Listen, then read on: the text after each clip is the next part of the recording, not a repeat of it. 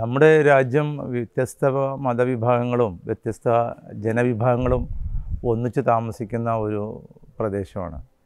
ഒരു പക്ഷേ ഏഷ്യയിലെ ഒരു ഒരു മിനിയേച്ചറാണ് ഇന്ത്യ എന്ന പരാമർശം വളരെ ശരിയായിരിക്കും. കുറേ ഭിന്ന ഭാഷക്കാർ, ഭിന്ന ഗോത്രക്കാർ, അതുപോലെ തന്നെ ഇതിലൊന്നും പെടാതെ മാറി നിൽക്കുന്ന ആളുകൾ, വിദേശത്തു നിന്ന് താമസമാക്കിയവർ, പിന്നെ ഹിന്ദു മതക്കാർ, അതിൽ തന്നെ ഒരുപാട് ജാതിക്കാർ, അതുപോലെ ഇസ് മുസ്ലിം മതക്കാർ, അതിൽ തന്നെ വ്യത്യസ്ത വിഭാഗങ്ങൾ. ഇങ്ങനെ ഇന്ത്യ എന്ന് പറയുന്നത് ശരിക്കും ഒരു വല്ലാത്ത ഒരു പ്രദേശമാണ്, നമുക്ക് ഊഹിക്കാൻ പോലും പറ്റാത്ത ഒരു പ്രദേശം.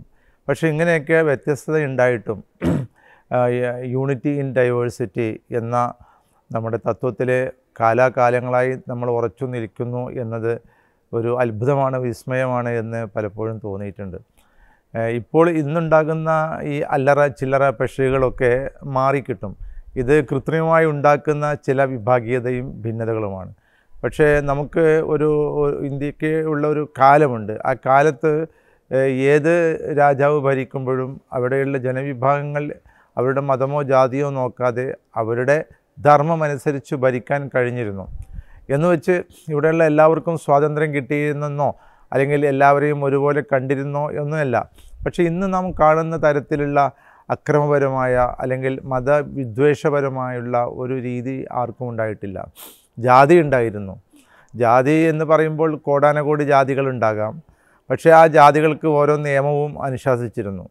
ആ നിയമമനുസരിച്ചു ജാതിക്കാർ താണജാതിക്കാരും മ്ലായച്ചന്മാരാണ്, തൊട്ടുകൂടാത്തവരാണ്. ആ ഒരു നിയമം അനുസരിച്ചുകൊണ്ട് എല്ലാവരും ജീവിക്കുന്നൊരവസ്ഥ ആയതുകൊണ്ട് ഇന്ത്യ സ്റ്റാറ്റിക്കായിരുന്നു. ഇന്ത്യക്ക് ഒരു ഒരു ഡെവലപ്മെൻറ്റ് ഉണ്ടാവാതിരുന്ന ഒരു കാലമാണ് പൗരാണിക കാലം എന്ന് പൊതുവെ പറയാറുള്ളത്. അവിടെ വ്യവസായം വളർന്നു എന്നും കച്ചവടം വളർന്നു എന്നും അതുപോലെ പട്ടണങ്ങൾ ഉത്ഭവിച്ചു എന്നും വലിയ ക്ഷേത്രങ്ങൾ ഉണ്ടായി എന്നൊക്കെ പറയാറുണ്ട്. പക്ഷേ ഈ ജനങ്ങളുടെ സ്ഥിതി എന്തായിരുന്നു എന്നതാണ് പ്രധാനം. ഒരു രാജാവിനെ നമ്മൾ വിലയിരുത്തുമ്പോൾ ആ രാജാവ് ജാതി ഏതായിരുന്നോ, ഹിന്ദുവായിരുന്നോ, മുസൽമാനായിരുന്നോ, ബുദ്ധമതക്കാരനായിരുന്നോ എന്നതല്ല, മറിച്ച് ആ രാജാവിൻ്റെ ഭരണകാലത്ത് എന്തായിരുന്നു ജനങ്ങളുടെ സ്ഥിതി എന്നുള്ളതാണ് പ്രധാനം. അപ്പോൾ ഇന്ത്യ രാജ്യം ഭരിച്ചിരുന്ന ബഹുഭൂരിപക്ഷം ഭരണാധികാരിയുടെ കാലത്തും പ്രത്യേകിച്ചും ഇവിടെയുള്ള ബ്രാഹ്മൺ അല്ലെങ്കിൽ ക്ഷത്രിയ രാജാക്കന്മാരുടെ കാലത്തുമൊക്കെ ഏറ്റവും ഏറ്റവും കുറച്ചാളുകൾക്ക് മാത്രമാണ് സ്വാതന്ത്ര്യവും ക്ഷേമവും ഒക്കെ ഉണ്ടായിരുന്നത്. മറിച്ച് ബഹുഭൂരിപക്ഷം ആളുകളും ഈ ജാതിയുടെ നുകക്കിടയിൽ ഞെരിഞ്ഞ് അമർ അമർന്നതുകൊണ്ട് അല്ലെങ്കിൽ ജാതിയുടെ ഒരു ഒരു ഒരു മേധാവിത്വം ഉണ്ടായിരുന്നതുകൊണ്ട് ഭൂരിപക്ഷത്തിന് ഒരു സ്വാതന്ത്ര്യമോ വികാസമോ ഒന്നും ഉണ്ടായിട്ടില്ല. അവരുടെ ജീവിതം ഞാൻ നേരത്തെ പറഞ്ഞതുപോലെ നിശ്ചലമായിരുന്നു, സ്റ്റാറ്റിക്കായിരുന്നു. എന്തെങ്കിലും തരത്തിലുള്ള ഒരു ഒരു കുറവോ ഏറ്റക്കുറച്ചിലുകളോ ഒന്നും ഇല്ലാതെ ഇങ്ങനെ പോകുന്ന ഒരു ഒരിക്കലും തങ്ങൾക്കപ്പുറം ഒരു ജീവിതമുണ്ട് എന്നോ അല്ലെങ്കിൽ തങ്ങൾക്ക് ഇതല്ലാത്തൊരു ജീവിതമുണ്ട് എന്നോ തങ്ങൾക്കും സുഖിക്കാൻ കഴിയുമെന്നോ ഇതൊന്നും അവർ ചിന്തിച്ചിരുന്നില്ല. അവർ സ്വാഭാവികമായിട്ടും ആ ഒരു നിശ്ചലാവസ്ഥ ഇന്ത്യക്ക് തന്നെ സൃഷ്ടിച്ചു. മാർക്സ് തന്നെ പറയുന്നുണ്ട് ഈ ഓറിയൻ്റൽ ഡെസ്പോട്ടിസം എന്നൊക്കെ പറയുന്നുണ്ട്. അതായത് നമ്മുടെ പൗരസ്ത്യ രാജ്യങ്ങളിലുണ്ടായിരുന്ന ഡെസ്പോട്ടിസത്തിൻ്റെ ഒരു പ്രാധാന്യത്തെക്കുറിച്ചാണ്, ഒരു ഒരു പ്രത്യേകതയെക്കുറിച്ചാണ് അദ്ദേഹം പറയുന്നത്. നോ ചേഞ്ച്, ഒരു മാറ്റം ഉണ്ടായിരുന്നില്ല എന്നതാണ് അതിൻ്റെ പ്രധാനം. എന്നാൽ യഥാർത്ഥത്തിലൊരു മാറ്റം ഉണ്ടാകുന്നത് പുറത്തു പുറത്തുനിന്ന് എന്ന് നമുക്ക് പറയാം മുസ്ലിം രാജാക്കന്മാർ എന്ന് പറയുന്ന ആളുകൾ. കാരണം അവരുടെ പേരുകൊണ്ടാണ് നമ്മൾ മുസ്ലിം രാജാക്കന്മാർ എന്ന് പറയുന്നത്. അവരിൽ മുഗളന്മാരുണ്ടായിരുന്നു, തുർക്കുമാനികളുണ്ടായിരുന്നു, പേർഷ്യക്കാരുണ്ടായിരുന്നു, ഇങ്ങനെ വ്യത്യസ്ത ജനവിഭാഗങ്ങളുണ്ടായിരുന്നു. പക്ഷേ അവർ കൊണ്ടുവന്ന ഒരു പ്രത്യയ ശാസ്ത്രം എന്ന് പറയുന്നത് ഏതെങ്കിലും ജനങ്ങളെ ജാതികളാക്കി തരംതിരിക്കുക എന്നതായിരുന്നില്ല, മറിച്ച് മാക്സിമം എല്ലാവരെയും ഒരുപോലെ പരിഗണിക്കുക. ഒരു ആദ്യം തന്നെ നമ്മുടെ ഇന്ത്യയിലുണ്ടാകുന്ന അടിമകളാണ്, അടിമകളുടെ ഒരു രാജവംശമാണ്. എന്ന് വെച്ചാൽ അടിമ രാജാവാകുന്നു എന്നുള്ളതാണ്. അപ്പോൾ അത് സ്റ്റാറ്റിക്കല്ല. ഒരു അടിമയ്ക്ക് നാളെ രാജാവായിട്ട് വരാൻ കഴിയും. അപ്പോൾ ഒരു അടിമയ്ക്ക് ഇന്നലെ അടിമയായിരുന്നെങ്കിൽ അവൻ ഈ ഇസ്ലാം മതവുമായിട്ട് അല്ലെങ്കിൽ തുർക്കുമാനികളുമായിട്ട് ബന്ധപ്പെടുമ്പോൾ ഈ അയാൾക്ക് കഴിവുണ്ടെങ്കിൽ if he has the power that he can become a king, അതായിരുന്നു പ്രധാനം. അപ്പോൾ ആ രീതിയിൽ അവനെ ഉയർത്തിക്കൊണ്ടുവരുവാനും അതിനുള്ള സാഹചര്യങ്ങൾ ഉണ്ടാക്കാൻ ഈ ഭരണാധികാരികൾക്ക് കഴിഞ്ഞു എന്നുള്ളത് ഒരു പ്രത്യേകതയാണ്. അതുകൊണ്ടാണ് ഈ ഗൂറികളുടെ അല്ലെങ്കിൽ ഈ അടിമകളുടെ ഈ ഭരണകാലത്തെ ഗൂറി റവല്യൂഷൻ എന്നൊക്കെ പറയുന്നത്. പ്രത്യേകിച്ചും കെ എ നിസാമി എന്ന അലിഗഡിലെ പണ്ഡിതൻ പറയുന്നുണ്ട്, the coming of the Turks it was a revolution to India. ഇന്ത്യക്കൊരു റവല്യൂഷൻ ആയിരുന്നു. കാരണം അതുവരെ ഉണ്ടായിരുന്ന ജാതിയുടെ മേൽക്കോയ്മയിലുണ്ടായിരുന്ന പട്ടണങ്ങളുടെ രീതി, ആരാധനയുടെ രീതി, അതുപോലെ തന്നെ ജീവിതത്തിൻ്റെ രീതി എന്നതൊക്കെ മാറി എല്ലാവർക്കും തുറന്നു കൊടുത്ത ഒരു വാതിലായി നമ്മുടെ രാജ്യത്തെ കുറേയൊക്കെ മാറ്റാൻ കഴിഞ്ഞു. പക്ഷെ മുഴുവനും മാറ്റാൻ കഴിയാതിരുന്നത് ഈ ഇങ്ങനെ വന്ന മുസ്ലിം രാജാക്കന്മാർ പലരും ഇവിടെയുള്ള വ്യവസ്ഥിതിയുമായിട്ട് അവർ കൂട്ടുചേർന്നത് കൊണ്ട് അവർ ഈ ഈ ജാതി മേധാവിത്വത്തെ വല്ലാതെ ഒന്നും നുള്ളി നോക്കാൻ തയ്യാറായില്ല എന്നുള്ളതാണ്. അതായത് ബ്രാഹ്മണരുടെ അവർ ഭരണത്തിലേറുകയും ബ്രാഹ്മണരുമായി ചങ്ങാത്തം സ്ഥാപിക്കുകയും ചെയ്തപ്പോൾ അവരുടെ ആ കീഴ്വഴക്കങ്ങളെ ബഹുമാനിച്ചുകൊണ്ട് മാറ്റങ്ങൾക്ക് അവർ തയ്യാറായില്ല എന്നതുകൊണ്ടാണ് വളരെ വലിയൊരു മാറ്റം, അല്ലെങ്കിൽ ഇന്ത്യയിലുള്ള മുഴുവൻ ആളുകളെയും മാറ്റിയെടുത്ത് ഈ ജാതി ചിന്തയെ വലിച്ചെറിഞ്ഞ് ഈ ഒരു സ്റ്റാറ്റിക്കായിട്ടുള്ള ഒരു ഒരു ജീവിതത്തിന് പകരം ഡൈനാമിക്കായിട്ടുള്ള ഒരു ജീവിത രീതി പൂർണ്ണമായിട്ട് കൊണ്ടുവരാൻ കഴിഞ്ഞില്ല.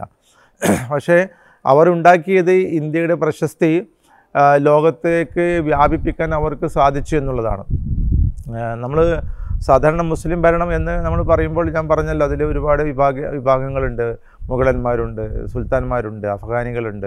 പക്ഷേ ഇങ്ങനെയുള്ള പല വിഭാഗങ്ങളും കൂടി ഭരിച്ചത് ക്രിസ്തുവർഷം എഴുന്നൂറ്റി പന്ത്രണ്ട് മുതലുള്ള കാലമാണ്.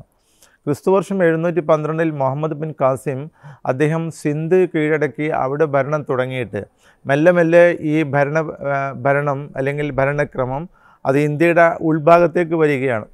പിന്നീട് ഡൽഹിയിൽ അധിവാസം ഉറപ്പിക്കുകയാണ്. ഡൽഹി സുൽത്താൻമാരുടെ തലസ്ഥാനമാവുകയാണ്. അതിനുശേഷം പിന്നീട് ഇന്ത്യയുടെ നാല് ഭാഗത്തേക്കും ഈ സുൽത്താൻമാരുടെ ചിറക് വിടർത്തുന്നു. ആയിരത്തി ഇരുന്നൂറ്റി തൊണ്ണൂറ്റി ആറിന് ശേഷം അലാവുദ്ദീൻ ഖൽജിയുടെ കാലത്ത് മാലിക് കാഫൂർ എന്ന പടനായകൻ അദ്ദേഹം ദക്ഷിണേന്ത്യയിലേക്ക് വരുന്നു. ഇവിടെ തെക്ക് തെക്കേ അറ്റത്തുള്ള മധുര അല്ലെങ്കിൽ പാണ്ഡ്യന്മാരുടെ ആസ്ഥാനമായ മധുര വരെ അദ്ദേഹത്തിൻ്റെ അധീനപ്പെടുന്നു. അപ്പോൾ വളരെ പ്രവിശാലമായ ഒരു വലിയ ഒരു സാമ്രാജ്യം കെട്ടിപ്പടുക്കുന്നതിൽ വലിയ മാറ്റങ്ങളുണ്ടാക്കാൻ തീർച്ചയായിട്ടും ഇവർക്ക് സാധിച്ചു എന്നുള്ളതാണ് പ്രധാനം. അപ്പോൾ ഈ നിലക്ക് മുസ്ലിങ്ങളുടെ ഭരണം എന്ന് നമ്മൾ പറയുന്ന ഈ ഈ ഒരു വിഭാഗങ്ങളുടെ ഭരണം ആയിരത്തി എഴുന്നൂറ്റി പന്ത്രണ്ട് മുതൽ ആയിരത്തി തൊള്ളായിരത്തി നാൽപ്പത്തി ഏഴ് വരെ നീണ്ടു കിടക്കുന്നത് എന്ന് വെച്ചാൽ ഏകദേശം അത് ഒരു മിലേനിയത്തിലപ്പുറം നീണ്ടു കിടക്കുന്നുണ്ട്. എഴുന്നൂറ്റി പന്ത്രണ്ട് മുതൽ ആയിരത്തി തൊള്ളായിരത്തി നാൽപ്പത്തി ഏഴ് വരെ. കാരണം ഇവിടെ ബ്രിട്ടീഷുകാർ വിട്ടേച്ചു പോകുമ്പോൾ ഇവിടെ ഹൈദരാബാദ് ഉണ്ടായിരുന്നു, അവധ് ഉണ്ടായിരുന്നു, അതുപോലെ തന്നെ ഭോപ്പാൽ ഉണ്ടായിരുന്നു. അങ്ങനെ പല മുസ്ലിം വംശങ്ങളും പല ഭാഗത്തായി ചിതറിക്കിടക്കുന്നുണ്ടായിരുന്നു. അപ്പോൾ അതുവരെ അവസാനിക്കുന്നത് തൊള്ളായിരത്തി നാൽപ്പത്തേഴിലാണ്. അപ്പോൾ എഴുന്നൂറ്റി പന്ത്രണ്ട് മുതൽ തൊള്ളായിരത്തി നാൽപ്പത്തേഴ് എന്ന ഒരു കാലഘട്ടം അത് ആയിരം വർഷങ്ങൾക്ക് അപ്പുറമാണ്. അപ്പോൾ ഈ ആയിരം വർഷങ്ങളുടെ ചരിത്രമാണ് കുഴിച്ചു മൂടാൻ വേണ്ടി ശ്രമിച്ചുകൊണ്ടിരിക്കുന്നത്. അപ്പോൾ ആയിരം വർഷത്തെ ചരിത്രം കുഴിച്ചു മൂടിയാൽ പിന്നെ എന്തായിരിക്കും നമ്മുടെ രാജ്യത്തിനൊരു ചരിത്രം ഉണ്ടാവുക? അത് അവർ പറയണം.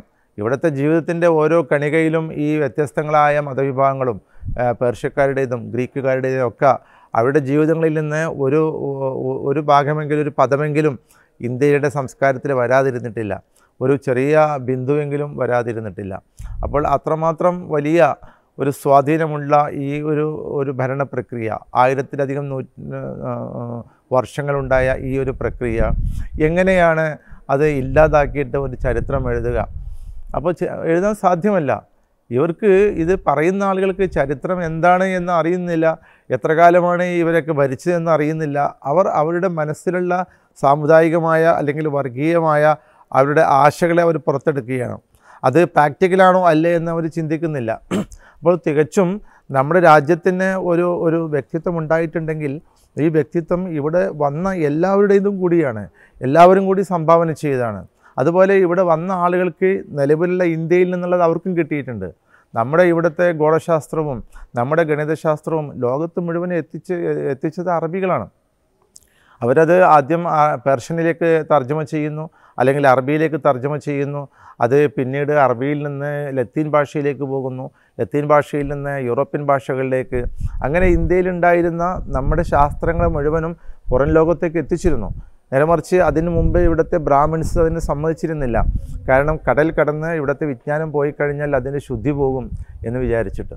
അപ്പോൾ ഈ ഒരു മുസൽമാൻ ഭരണകാലത്ത് ഉണ്ടായത് ഇവിടെ ഉണ്ടായിരുന്ന നമ്മുടെ ശാസ്ത്ര സമ്പത്തും അതോടൊപ്പം തന്നെ ഇവിടെ ഉണ്ടായിരുന്ന ഫിലോസഫിയും ഇതെല്ലാം പുറം ലോകത്തേക്ക് അവർ എത്തിക്കുകയാണ് ചെയ്തത്.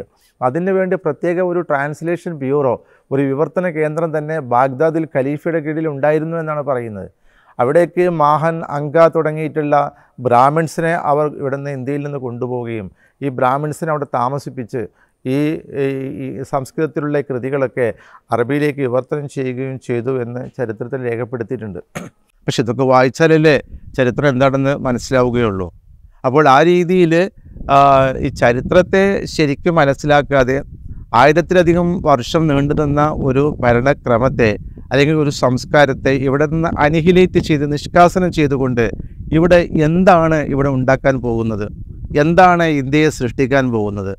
അപ്പോൾ ആ ഒരു ഏതൊരു ഭരണകാലം ഏതൊരു ഭരണാധികാരി ഭരിക്കുമ്പോഴുണ്ടായിരുന്ന അതിൽ നിന്ന് ലഭിക്കാവുന്ന മുഴുവനും ഈ മണ്ണിൽ അലിഞ്ഞു ചേർന്നിട്ടുണ്ട്. ഇതെല്ലാം കൂടിയാണ് നമ്മുടെ ചരിത്രം അല്ലെങ്കിൽ ഇന്ത്യയുടെ ചരിത്രം എന്ന് പറയുന്നത്.